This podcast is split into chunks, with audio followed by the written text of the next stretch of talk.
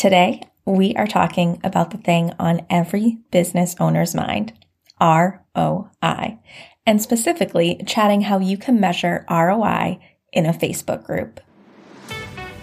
So, teacher authors, go ahead and reheat that cup of coffee because I'm your host, Kassaundra Foster, and we're about to get schooled in socials. Welcome back to Schooled in Socials. We are jumping right in to the nitty gritty today and talking ROI. Now, before we get to measuring ROI of a Facebook group, let's break down what ROI is slash can be. So, ROI stands for return on investment and is traditionally defined in corporate America as the money you make back from a business task you invested in. So, for example, if McGraw Hill Publishers spent $100,000 to publish a new math textbook and then made $1 million from that textbook, their ROI would be $900,000. But ROI isn't always monetary because we have lots of other assets besides just money that we invest into our businesses. We have time, knowledge, experience, etc. And those things can also be returned to us. We spend our time taking a course. We've invested our time and probably our money, and we come out on the other end with more knowledge. Knowledge becomes our return on investment. Could that knowledge lead to more money for your business? Absolutely. But in that moment, the task of taking that course does not directly equal money in the bank. For another example, hiring out a business task that doesn't directly bring in money but needs to get done, like bookkeeping. You pay your bookkeeper to do that task, but that isn't making you money. Instead, your return on investment is more time to work on other parts of your business, less stress when it comes to tax time, more mental capacity to think of new resources to create.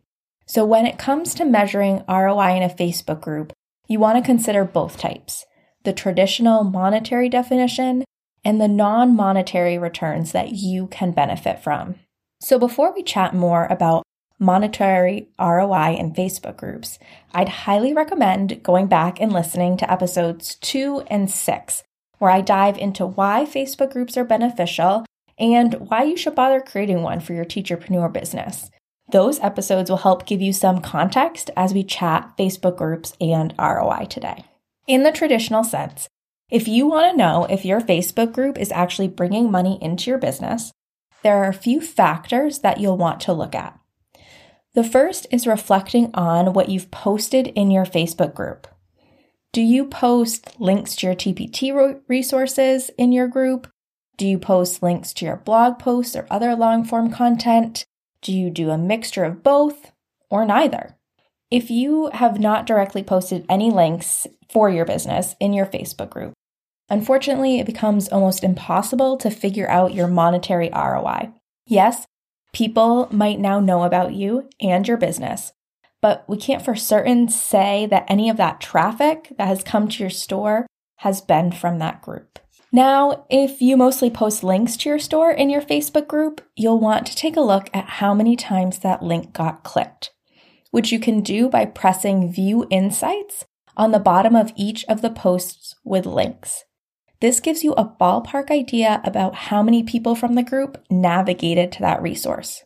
Then you want to go and look at your TPT dashboard and look for the click throughs, conversion rate, and earnings for Facebook.com.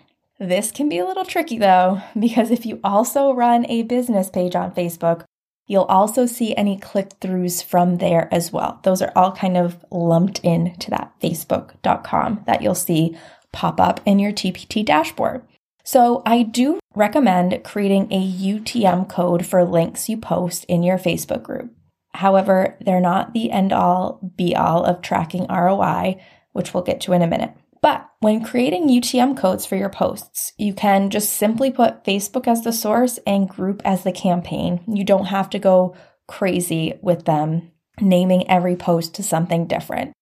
Just having Facebook as the source and group as the campaign will easily allow you to see when it pops up on your dashboard what came from your group. There won't be any question where it came from. And this is going to allow you to see how much money you've made directly from the members of your Facebook group. However, like I just said, UTM codes aren't perfect because there's always some chance that they aren't accurate. For example, someone could click through from your UTM code and get interested in another resource that maybe they see on the sidebar. They click out and then they come back, and that gets a little murky when it comes to reporting on the TPT dashboard. But UTM codes are a good place to start to just get a sense of where your monetary ROI is at. Now, if you're someone who mostly posts links to your blog in your Facebook group or other long form content like a podcast or a YouTube channel, you'll want to look at the percentage of traffic coming to your website, podcast, or YouTube channel from Facebook. And then you can compare to see if it has increased since starting the group. You can also head to your TPT dashboard and check on the stats for your website. Has traffic and conversion from your website gone up since starting your group?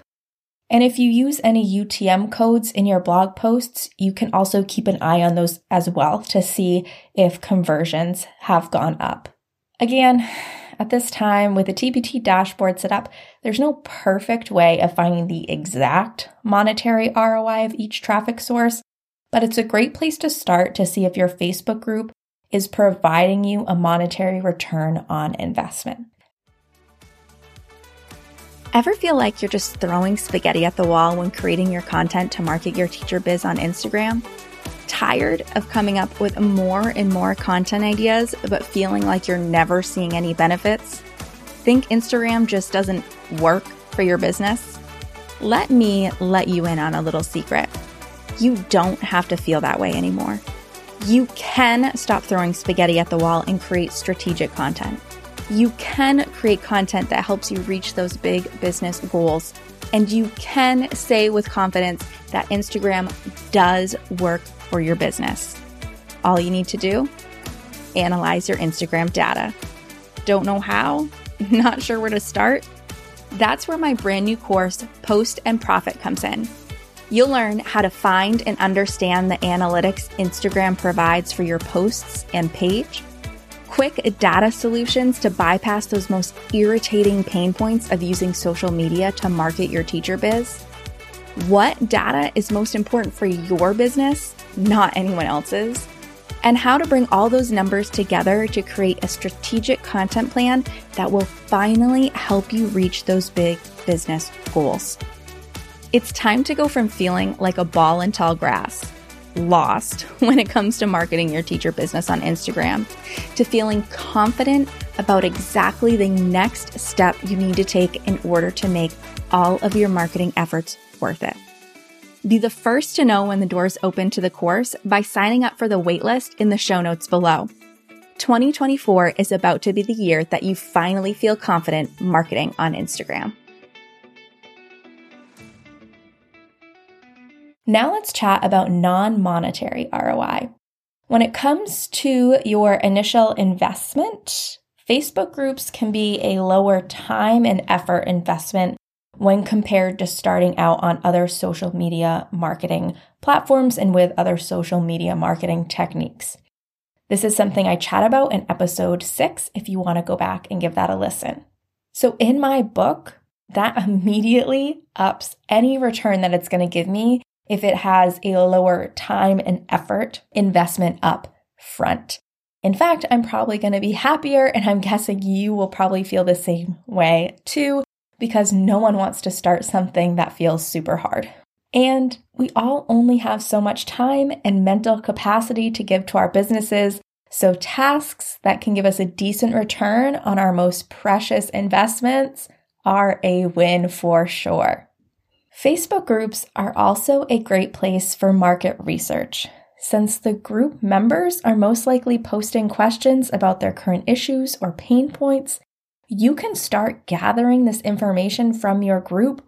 And that can save you time since you won't have to spend as much time doing your own market research when you're trying to figure out what to create for resources. And this can become a monetary return on investment in the future, since the ideas for those resources people will be purchasing came from your group.